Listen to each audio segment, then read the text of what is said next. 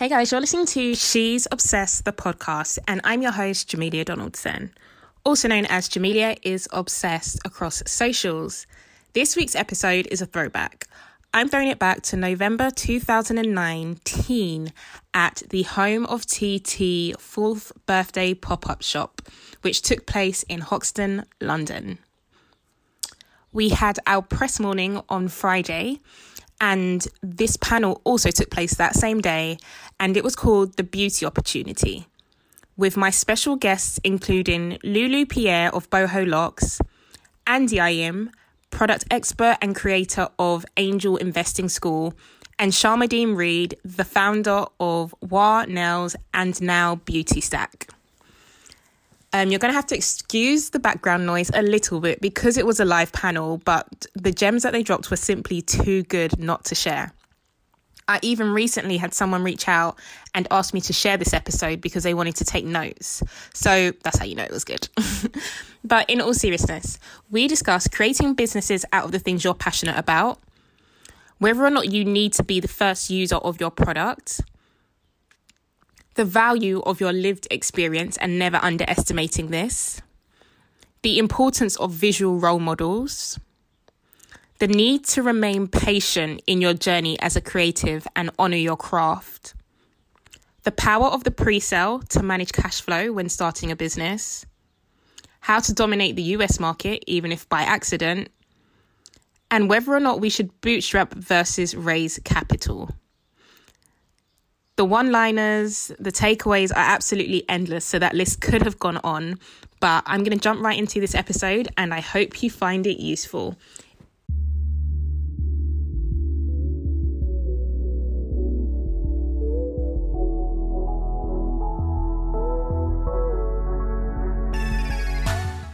Good morning, kids. but um, welcome to our home. Welcome to the home of TT.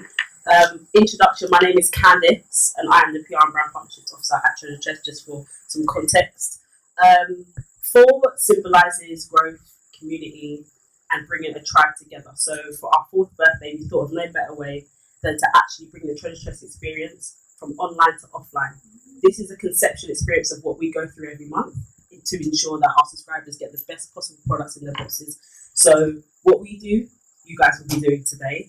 Um, as well, Treasure Tress is passionate about building community, finding synergy between lots of different types of black women. And I think this room really healthily represents that. Um, the panel is filled with expertise, so please make sure you've got your phones, notepads, keep your brains locked in, um, and also, before we even get into anything, can we just give a huge round of applause to Jamelia?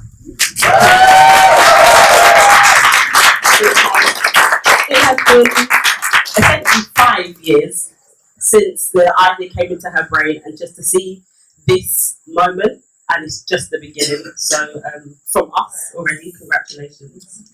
And um, enjoy the panel. If you have any questions, the girls in pink got your back. Um, but yeah, and thank you guys so much for coming as well. Um, I'll be sitting in and listening as well, but um, thank you all for coming. I hope you enjoyed breakfast. And yeah, welcome to the Home Woo! So much, Can. Um, and I definitely just echo what Can said as far as welcoming you guys to our home. The purpose and the reason why we decided to create, create a home this year is because we need everyone to feel at home, part of the community, part of the family. So this kind of just brings it to life. And I'm really, really excited to um, tap into the brains of the expertise on this panel. So we've got experts from beauty, investment, tech, literally everywhere. And I've got some pre-written questions, but I definitely want to make sure that we've got time at the end to take some questions from the audience. Um, so I'm going to start by asking you all to introduce yourselves and tell me who you are, what problem you solve, and what you thought you would be doing as a child by this age. Okay, cool. Okay, hello everybody, I'm Lulu. I'm the founder of a brand called Boho Locks, which specializes in crochet lock extensions. Um, we have a wide range of colors from like natural black, this kind of blondish kind of color. We've got purple, we've got wide range. Um, we primarily sell our markets in the USA, our warehousing is there. Um, and we've been trading for two and a half, maybe three years now. Um, when I was a child, I would have thought at this age, hmm, let's see now, living in a mansion, not real, probably famous or something. I don't know. I feel like you are. um, I don't know. Just, I, I, yeah, yeah, just like a singer or something. I, don't, I really don't know. Um, the problem our product solves um, was just I used to do the crochet locks. I used to do faux locks in my house. So people used to come into my home and I did their locks, and I loved doing it. Um, the issue was it took a long time, so it would take about the first client I ever did took twelve hours. Yes.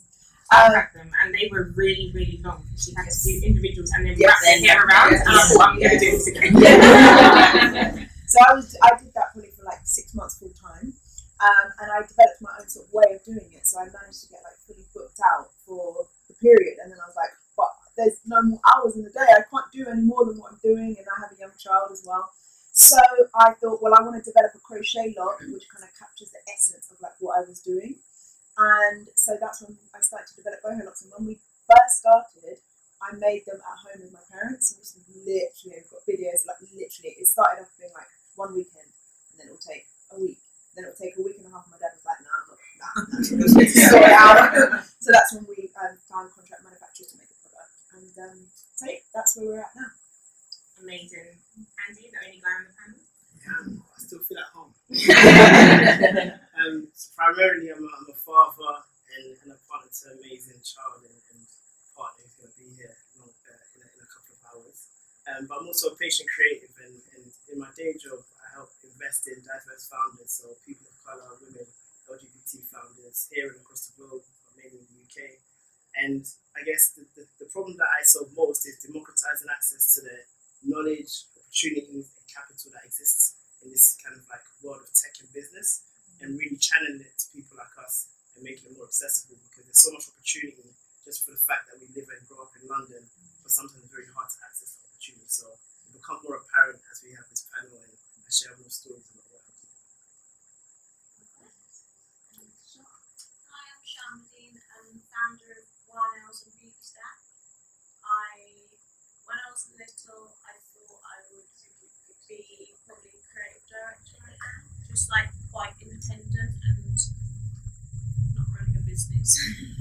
um, and the problem I solve is that with WAH, I realised that um, beauty was an incredibly visual uh, culture but that all of the booking systems that were being sold to us were not visual. They were like, you know, NADA or manicure or pedicure. But if any of you guys know what, NADA could be an infinite variety of choices. So for me, um, people would be screenshotting the pictures all the time and like DMing us, how much is this? How long does it take? Who did it?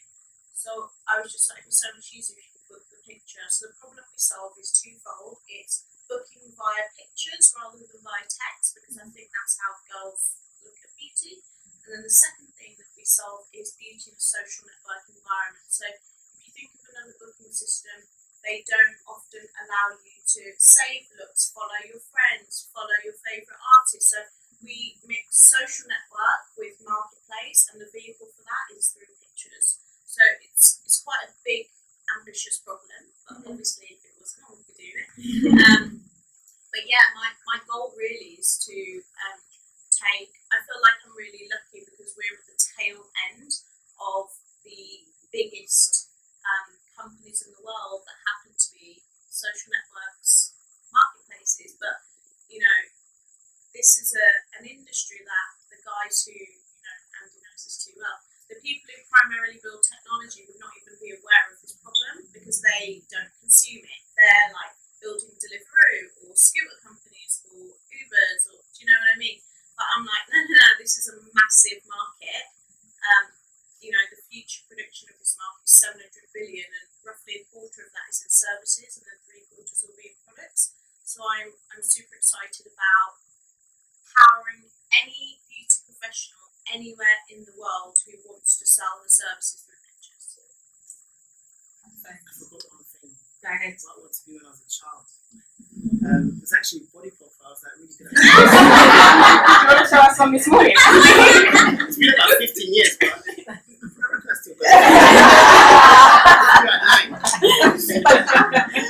cool, thanks for sharing that. Um, okay, so the first thing that I wanted to touch on, so the panel, just so you know, is divided into three segments. We're going to touch on beauty, we're going to touch on capital, and we're going to touch on tech. Okay, so when we talk about beauty, something that I've found most enjoyable about Treasure Tress literally got to create a business based on what I personally wanted. Like everything that I do for Treasure Tress is kind of self-serving because I'm obsessed with hair products. Hence, every month we create products for um, different boxes full of hair products. I'm obsessed with friendship, sisterhood, and community, and we get to create spaces like this. So a lot of what I create through Treasure Tress, or what we create through Treasure Tress, is what we as women need. Um, Lulu, I know you can speak to this quite thoroughly because you said that you're the number one consumer of boho locks. How have you found building a business out of your own personal needs and desires? Yeah, well, that was the main catalyst for when I started the brand. It was that sort of frustration where I wanted the look to look like my, my mum has a look, both my sisters do, and I I really loved the look, but I didn't. I wasn't ready to commit yet, but I also didn't want to spend eight hours doing it. So um, it's been, and, and I suppose that when I developed the, the product, I lo- I just loved it. I was like, wow, this looks good. It took two hours. It's fantastic. It's great. Um, and it just so happened that you know, as I would go out with the hair, people would stop and ask, and then it just became I would serve other people. So then they would come to my house, and I would just put them in their hair as well. And then from there, it kind of um, developed. I started to ask people, well, what colors, what colors would I like to see, and what colors would other people like to see? So I kind of like got a lot of feedback from my early groups of customers. I kept in touch with like pretty much every person we ever bought, and just kind of just like, what do you want to see? What kind of colors? And how are you having those conversations? Email. Okay. through email. Yeah. Um, and yeah, I just feel like I kind of built the, the, the brand and the products with our customers. But yeah, building a, a product around things that you love is, I just think it's just, it's perfect because you're so passionate about what it is that you do. Every day you're going in, you're just happy you're excited about the challenges that lay ahead. Mm-hmm. And Char, how about you? Because I know that you work um, with a team of mainly men due to the field that you're in, although you do employ a lot of women. So I know you didn't like to say that. But I mean, your co-founders are male, right? Yeah. Okay, so what's that been like for you? Because obviously you have to convince them of the problems that women face. Do you feel like it's quite natural to you? It's really easy. Do you find it sometimes hard to communicate? What's your experience like building beauty stack? A problem that you acknowledge and you realise, but with men who may not have experience with the same problem. I think it's amazing if you're like customer number one, like the way I call it, you're, like you're customer number one of your own product.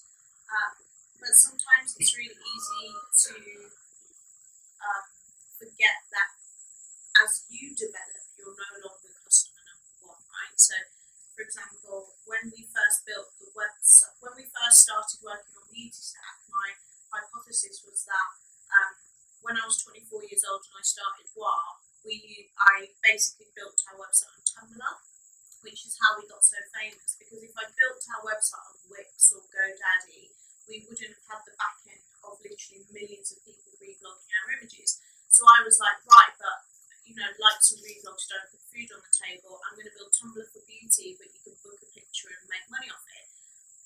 But I forgot that I'm like 24 year olds today don't use Tumblr. So as much as it's important to be the first user of your product, you should always, you know, as you said, constantly talk to users all the time. So what I did in terms of convincing our engineers, I didn't really need to convince them. And to be honest, if you have to work hard to convince someone idea, they're not right for your idea. That's just the fact of it. If if any man is joining, or woman by the way, because there are many women who say, "Oh, I don't get beauty treatments," and then when you talk to them a bit, they get their eyebrows done and they get this and that.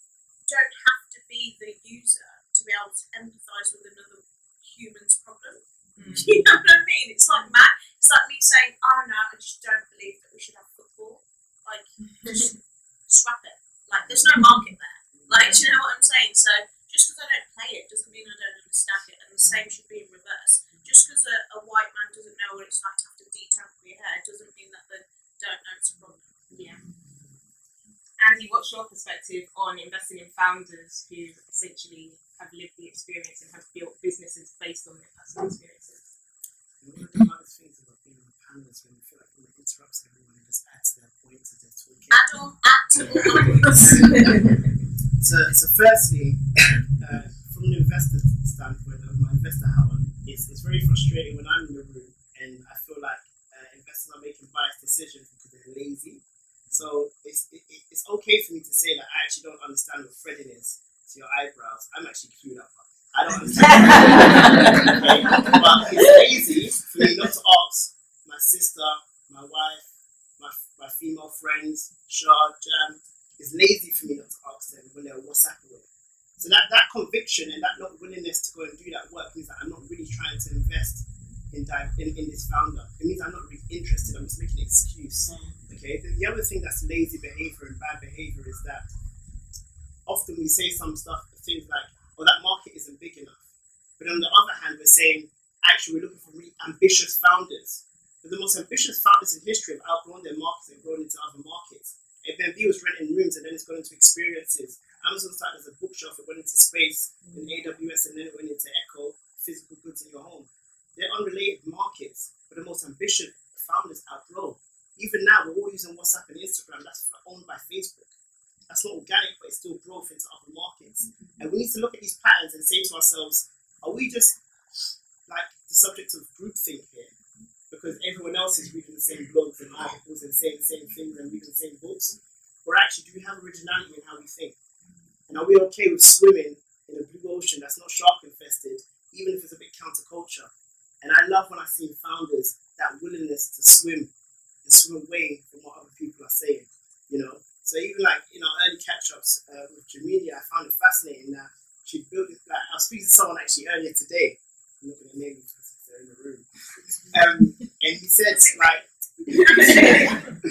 he, um, the person said that um, when they first saw Jamelia on Instagram, um, I know it sounds basic, but it was amazing that I saw this young black lady with an office. Okay, that's not minor. That's important.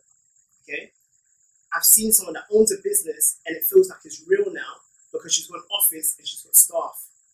And these things that we think are so small actually are relative and very important because they heighten aspirations. Because when you see someone that looks like you doing things like this, then it makes you feel like actually I can do that too. Not to say that you need that, but it's a good reminder, especially when in the media we're getting reminded almost the opposite of the culture. You know, like I listen to drill, like I listen to grime music, but they don't talk about the fact that I do. They talk about the fact that if you do, there's a correlation with stabbing. Mm-hmm. That's correlation true. And we need to start thinking about how we think and spend more time about thinking about like whether the way that we're thinking is original or actually just a subject of groupthink. And as an investor, I always try and step away from group groupthink and actually think about how can I really add value beyond the money to this situation and this relationship because I want a long term relationship with this founder and the startup. I want it to succeed for the long term, even if it turns into a family business or a legacy business and it doesn't get exit or get an IPO. I think when we align incentives in that way, it makes for like really, really trusted relationships. I don't know if I fully answered your question. but I want to interrupt you as well with one support what you said about markets, right? Um, about not looking into markets or the market's not big enough for ambitious founders. One of the books that I read, which really changed my thinking on this, is a book called Play Bigger, and it's about creating categories. So rather than entering a category, how you create an entire new market or define your own market. I highly recommend this book because it really, really switched my mindset around. But again, just to go back to like, you know, people of colour, we set trends.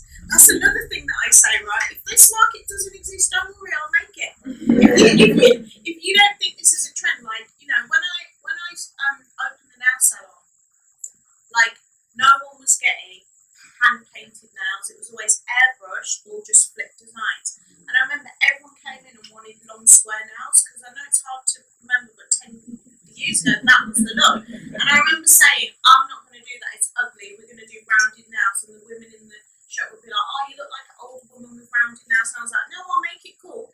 And like, we made it cool. So I think, you know, black people with their creative ingenuity are amazing at creating trends and creating markets that didn't exist. And it's funny because with hair, right, and that's another thing, you create the product and provide the service, and it self perpetuates and becomes a trend.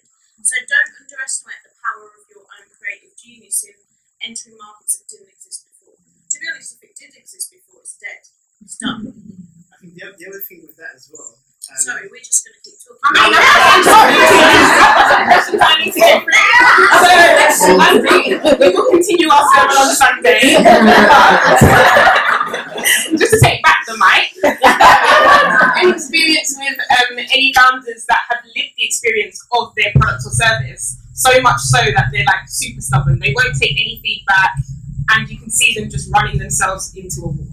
Absolutely. So, so, so before I was an investor, I was a product manager for a number of years, and that role basically means that you're you're in charge in a company of helping to build products that customers love. And in going through that process, you need to validate and kill seventy percent of the ideas that actually will not work, and you do that through experiments in a cost-effective way, a very cheap way, before actually writing code or sending it to manufacturers or wasting money actually getting that thing out there. And during that, I learned about actually how to how to remove myself from my, my ideas and abstract myself from ideas. And one of the downfalls I see in a lot of the first time founders I speak to is they can't they can't abstract themselves from their idea. They're so in love with it, they're almost like sometimes ignoring what they're hearing from customers or the feedback that they're receiving. When they don't realize that they're building this company actually to serve. And if you're in service, then you need to listen to the customers that you're serving because they're the ones that are going to be using it. They're the ones going to be paying the revenue, and that's where the growth is going to come from. So like it's really healthy and a good cadence to get into is in developing hypothesis that you want to prove or disprove. And you're not incentivized on whether it gets proved or disproved. You're like a, a scientific researcher, and you just want to find out actually from taking a step in the right, right direction or not.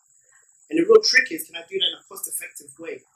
You know, can I do that really quickly and cheaply so I can earn and learn early and often from my customers who will lead me to water, who will lead me to where I need to be.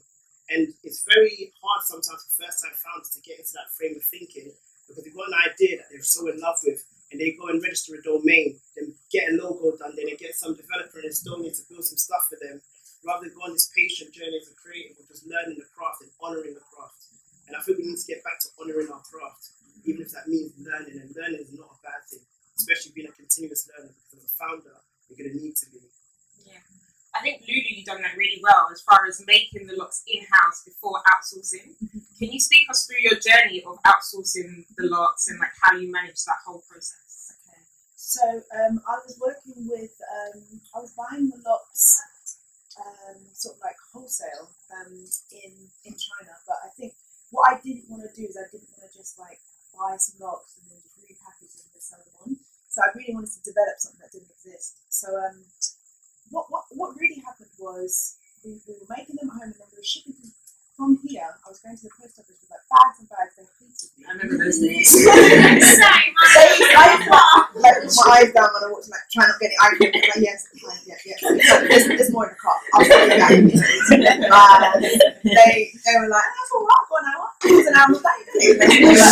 anyway, so um, yeah, and it just became apparent because we were sending so much product to America, probably ninety percent of what we were shipping was going there. So it kind of made sense to look for a local service that would service that market. So um, once I kind of got the design um, of the locks down, I had a manufacturing contract with a supplier who I've met. I've been to China probably about six or seven times now, and we have a really good relationship. And so they um, make the product and package it, and then it goes directly to America, where it's connected to our website, and it just gets automatically shipped out when somebody places an order.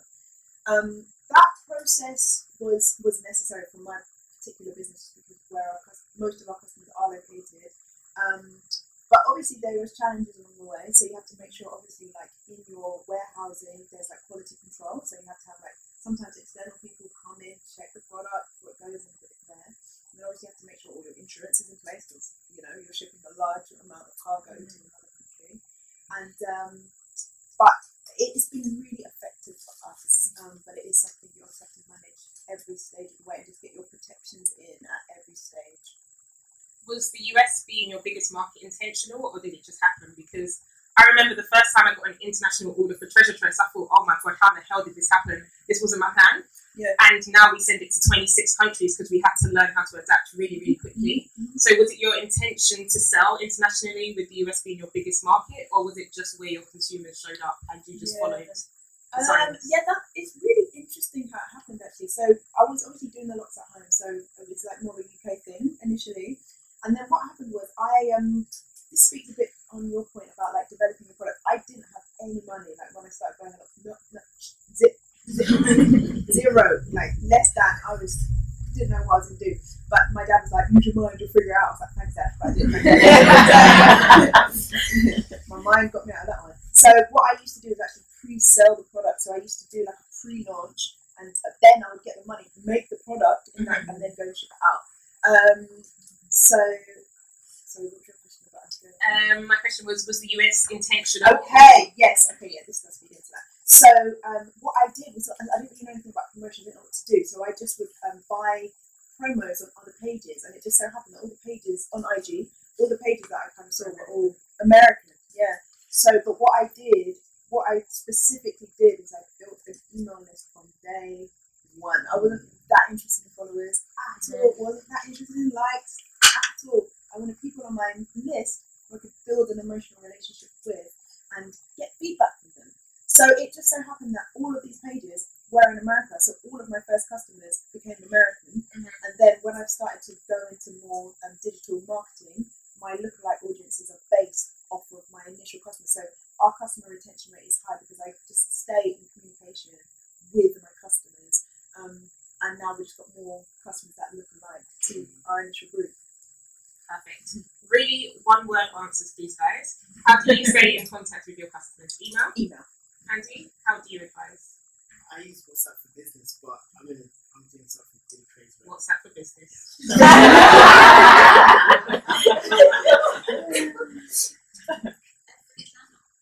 I feel like you're sick on socials. I literally talk on every channel. Someone Instagrams me, tweets me. Not me, just the business. I'll Mhm. respond. We use Intercom actually. Okay. Um, Intercom's quite good if you have an e-commerce business. Andy's reminded me I said commerce. Moving on. Intercom for e-commerce businesses. Intercom for e-commerce businesses. Wonderful. Um, again, short and snappy answers. Lulu, your experience. Yes. Bootstrap or raise capital? Bootstrap at first Okay. until you've got proof of concept. Then Mhm. raise capital. Andy, I know you've got a lot of thoughts on this, so we'll come to you last. Charlotte. I also have a lot. All right, five minutes, two minutes each. Andy, It's go. like, again, I just think, now. I'm so sorry.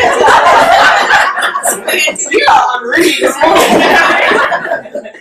Andy, I'm gonna quick actually. I'm Go gonna ahead. be quick. It depends on what type of business you're, business you're building, but not all businesses require venture capital and there's a range of different funding options. how do you know business. if your business requires venture capital or not? You may not know at the start. I disagree. You may not know. Why do you disagree? Because it's basically the rule for venture capital is are you going to build this business where you can return a fund like within the 10 years? i.e., are you ready for a crazy, relentless journey of sleepless nights where you scale in a compressed amount of time? So, the, the, the way you have to define your level of success, right? So, if you want like a really healthy business that's going to earn you like you know, 100k profit a year and you're good with that, then don't get VC funding. But if you want to build like year one, 10k, year two, 100k, year three, like 10 million, right? Like that's venture capital backed. And for me, I just think another thing, uh, you know, that I, I hear a lot in the girls that I work with that black women do, we very much use our own money. And it's like another like financial burden, labour, whatever you want to call it, right? When actually there are all these dudes get using other people's money for bullshit. So I'm like, I'll do that. it's not a good idea. So I I would never bootstrap a business again. I bootstrap while like Mm. too long. I should have raised money like within the first. It was popping from day one. Well, literally was popping from day one. I should have raised money within six months of it popping. Um, you know, but I was like, no, I want it. You know, keep it all hundred percent myself. It's better to earn ten percent of a billion dollar company. You know, you know, yeah, I've been telling you this, and I stick by it. Yeah. I just would say that don't feel that you have to bear all this responsibility by yourself because with the money also comes expertise, doors opening, your investors. The thing about moving with rich people, yeah, is once you're in there, all right, basically, money begets money in it. So the minute you're moving with high net worth people, they introduce you to all their other high net worth friends and friends of friends of friends. It grows from there. But I would just say only you should determine your level of success to begin with, and then decide.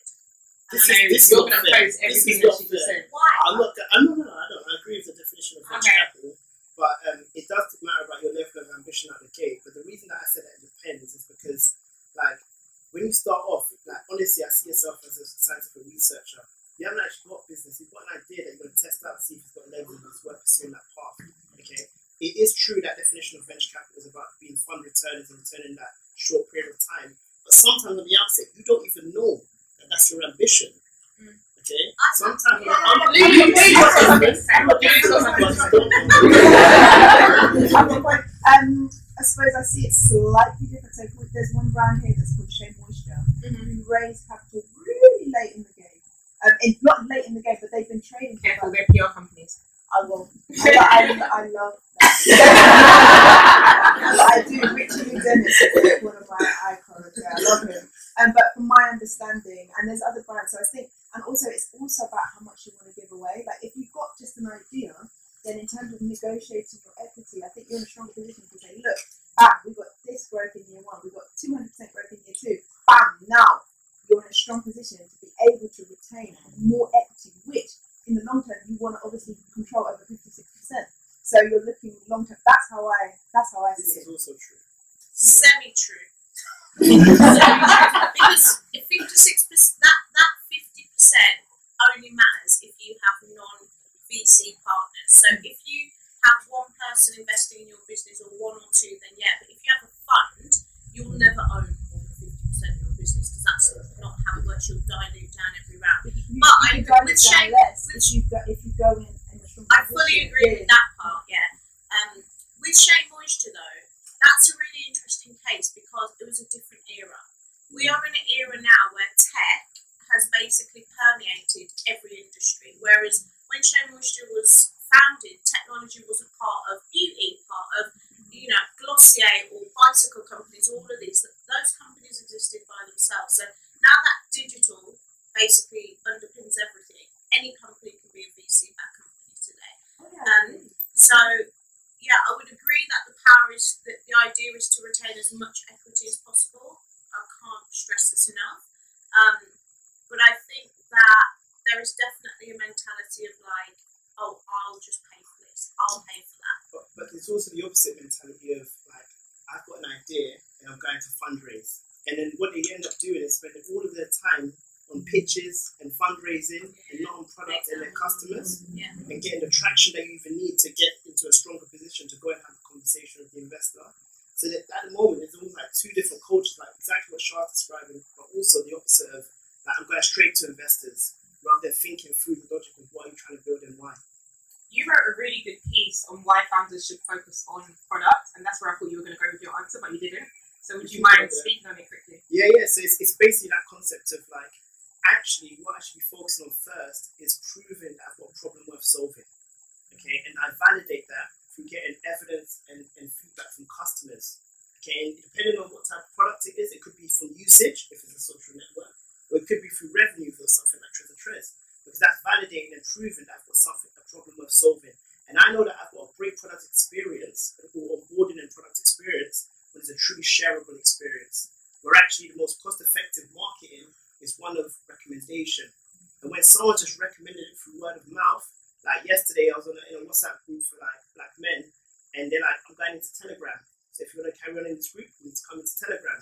We've all like 40 of us have gone into Telegram now.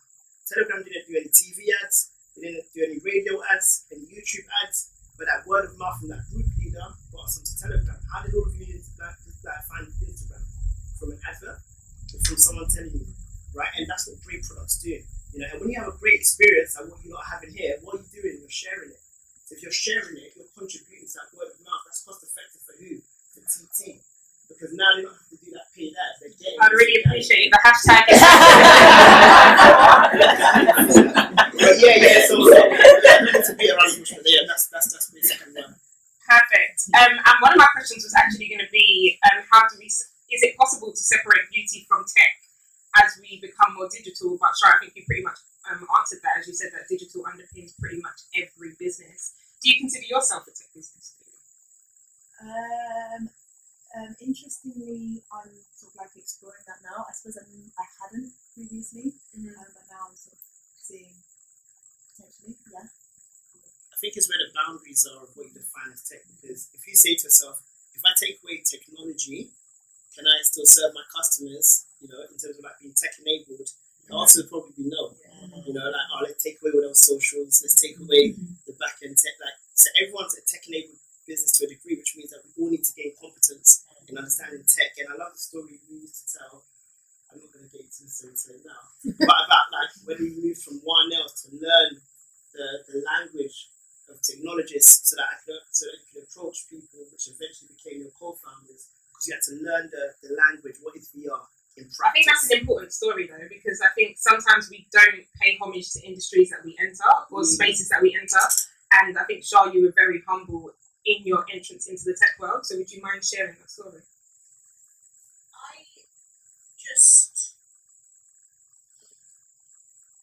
I just think that if you are going to start something, you should be absolutely knowledgeable on the last word in it.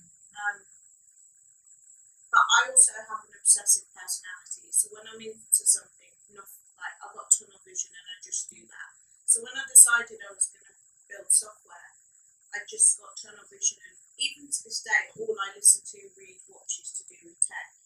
So I just went to every single tech conference, talk, AI talk. I went to some random things. I, I would go to like a classroom in a university where s- one woman was talking about um, using visual recognition for emotional sentiment, and I'd just listened to that. And then, you know, I'd be the only like black girl in the room.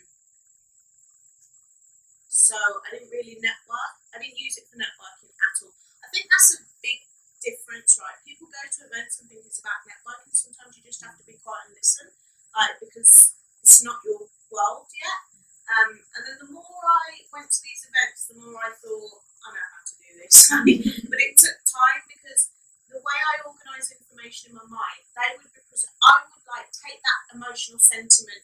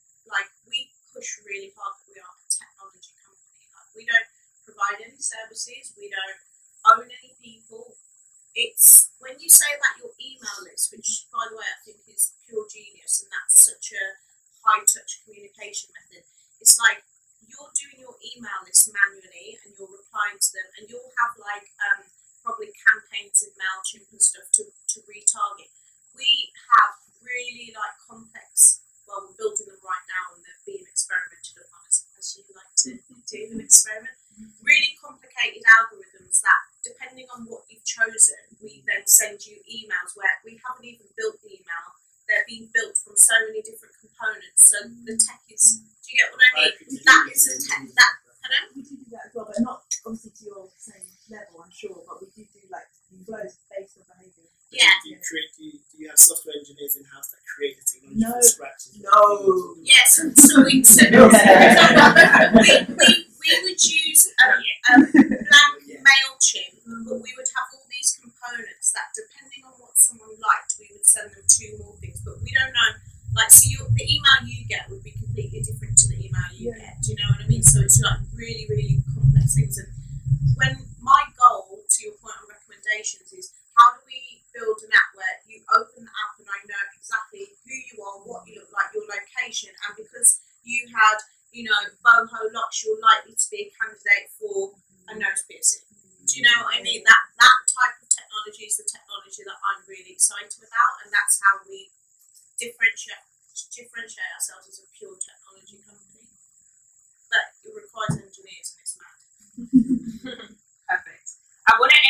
some more general questions, but I want to throw them out to the audience. Does anyone have any questions, whether you're thinking of starting a business, starting a brand, um, starting a beauty um, service? Any questions at all?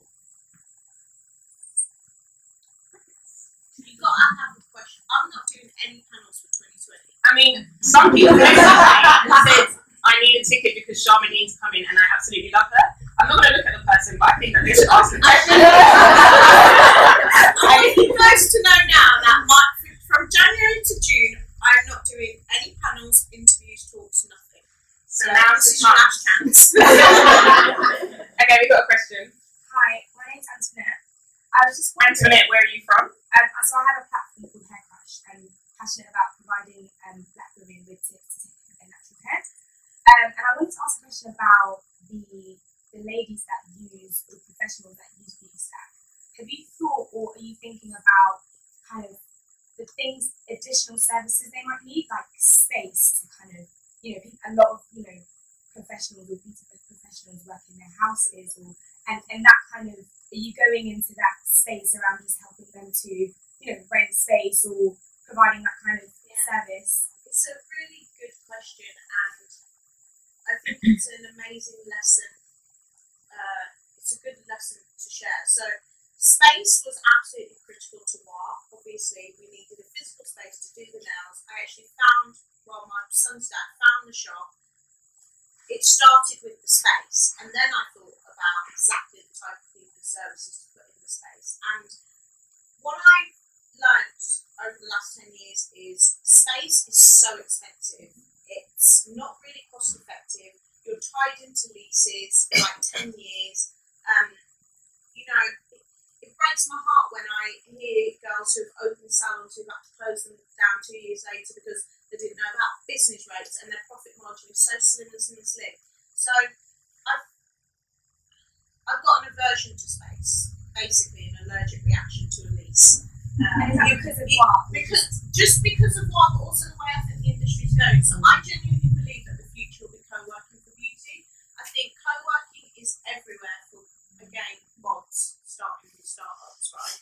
Um, but co-working for beauty, when WAH has been successful, is when we had like Bam Rouse on the ground floor and, and Keish Braids and all these different people. So when you go in, you've essentially got your whole crew around you doing different things rather than going to a salon where everyone's a raider. Or do you get what I'm saying? So it's something that I've definitely thought about because when we do a pop up, our bookings go up because it's like you know concentrated uh, space for activity.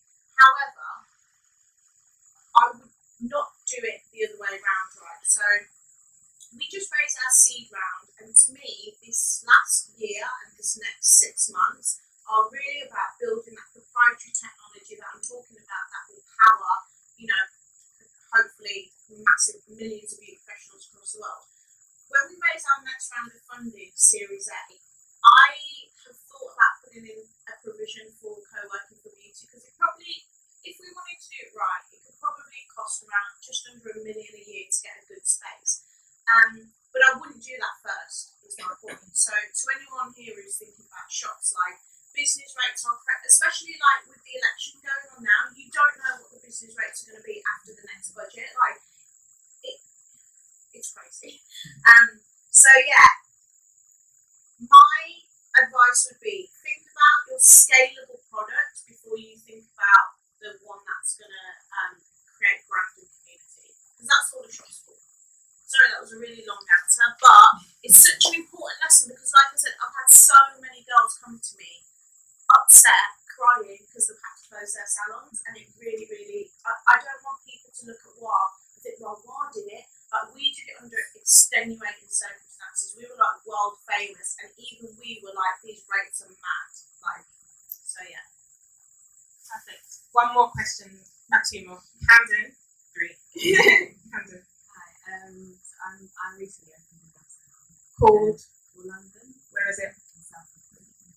Um, just a quick question to you. So if you could give, if you could have given your 24 year old um, self advice when opening a bar, what would you, what would the top thing that you could um, do recommend? Make a product business from day one. I used to have a salon. So I'm one of those two years and out people. I was one of those. So I have the same kind of thing. You, want to focus on selling product. Make From it a day shop. one. Actually, it's a Yeah, shop. it's a That shop. does nails. Totally. But it's a shop. You're selling whatever product you have. Make it like 70% product, I would say. The way you want your day to go is you come into your shop, you ship all your orders because you made money while you're asleep. That's the goal. Yeah. Are you making money while you're asleep? Because when you have a shop, you don't. Yeah. And then the nails is just the fun vibey part that keeps you happy about your life. You know? Not the other way around. So that's the um, cycle that you want to get into. But my advice, I, I avoided, I'm not big on products, I'm obsessed with services. So I'd never made products for ages. By the time we did it, it was like five years after the trend, after we'd started the trend. Um, yeah, so that's would be my advice to everyone in the room. Product first. Perfect. Um, who else had their hand up? Yeah, I'm Sasha. Um, I started training a nail tech a couple of years ago, but my main job is office manager. How do you keep yourself motivated to do things outside of your main job? Because obviously you need to kind of you need to live. Um, but what keeps you going when things may not be going right, or you have kind of little dips? what keeps me motivated, I get bored massively. So what I do is I have this umbrella vision, which is how can I economically empower women around the world, and then I whatever I'm doing has to fall under that. So I use Beauty Stack as essentially a funnel to do whatever fun project I want. So we made a short documentary on beauty professionals, like a one minute film. I was like, I really want to make a film, so I'm going to make it about beauty. So I think that whatever you do, if you have your own personal vision, as long as it falls within that, it's okay. But that's how I keep myself motivated, because otherwise I'd be doing all kind be like painting. Yeah, no, no. I had a similar situation that I was working, I was doing hair, and it kind of like, how did I stay focused on hair? So I think that in the time, in the downtime, I would learn more about marketing. So more, so it's like if I was working in my day job, I'd be like, right, but when I don't have, I'm going to get more knowledge so I can excel at this. So there's loads, there's loads of things. That's that's just me personally. So that was what kept me focused, knowing that I can improve. Maybe I couldn't improve doing a lot. So I was fine at that, but I can improve my customer acquisition, my retention. I can improve those things. Kept me motivated. A great um, event in Julia, and thank you for sharing this. Um, a quick question: What are your thoughts on like traditional advertising? So, obviously social media has been like it's escalated a lot of like businesses, and especially for us targeting at black women. But what about traditional advertising, like television? Like, where do you see you know brands like this and products that get sold by yourselves in TV advertising, for example? Yeah. Go ahead, Andy. So, so the question is not really about a generic channel. It's really about understanding your consumers and their attention. Because where's your consumer's attention? If a lot of your consumer's attention is on Instagram on, on Lulu's page, then actually that's what I want to advertise. But it really matters about the depth of the relationship you have with consumers and understanding where their attention is. What newsletters are they subscribed to? What blogs or publications do they read? What podcasts do they listen to? You need to get that long list. What Instagram channels are they following and and engaging with on a weekly basis? Get that long list and think about how you can collaborate with them. Can I guest post um, that person's blog?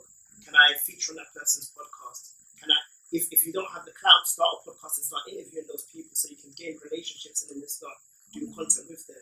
And that's that's the more the, ki- the right kind of way to think around it rather than where's the overall channel that is most dominant. If that makes sense, because it's really about our audience and their attention. Even if our audience is counterculture to what people are doing on TV, for example, radio.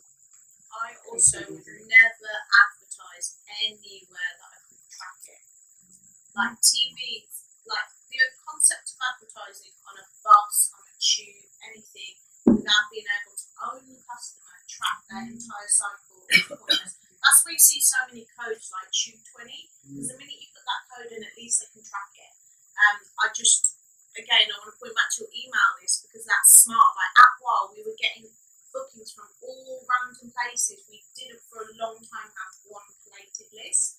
So I just think every time you think I'm going to spend money on something, be like, how do I definitely track the return and how do I own that customer? Because even if they don't first book immediately, can I retarget them later down the line? What are, I wouldn't want to call them mistakes, but what are the things that you would have done that you wish you would have done differently within your careers? hired properly from day one. I think that there's such a nervousness about salaries. Um, I was so terrified of paying someone like a decent salary, which meant meant I didn't get decent quality people. And even now, my heart, like I've got six telephone interviews lined up for a head of products evening. Like I'm literally, and I have a process. This is the first time in my life I have a strict process and I am going after quality candidates and I'm sifting through properly and I'm spending a lot of money on this person. Like this person's salary is going to be insane. I wish when I was 24 and I started work that I had a business partner that I paid like three times more than I was getting paid because it would have accelerated us further. But there's a fear the salary. Yeah, I think that um, mistakes in other businesses, I've had loads failed um, since I was like 22. But I think that um, it's really important to try and, as best as you can, understand the profit per customer.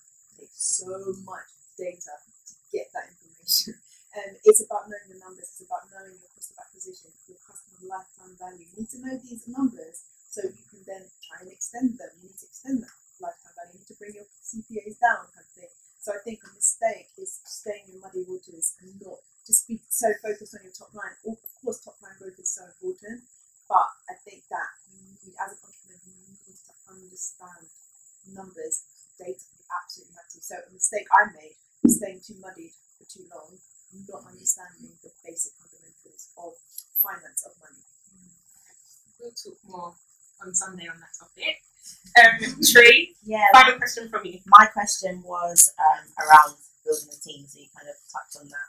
Um, just wanting to know, like, at what stage, like, maybe for you, what stage did you feel like, okay, I need to get people on board, and then also getting people on board, but then just sort of relying on them as well, like that process. Like, can you talk to me a bit more about that process of like building a good team? Yeah, so when I first started Boho Locks, I was working alone, literally seven days a week, 14, 15 hours a day.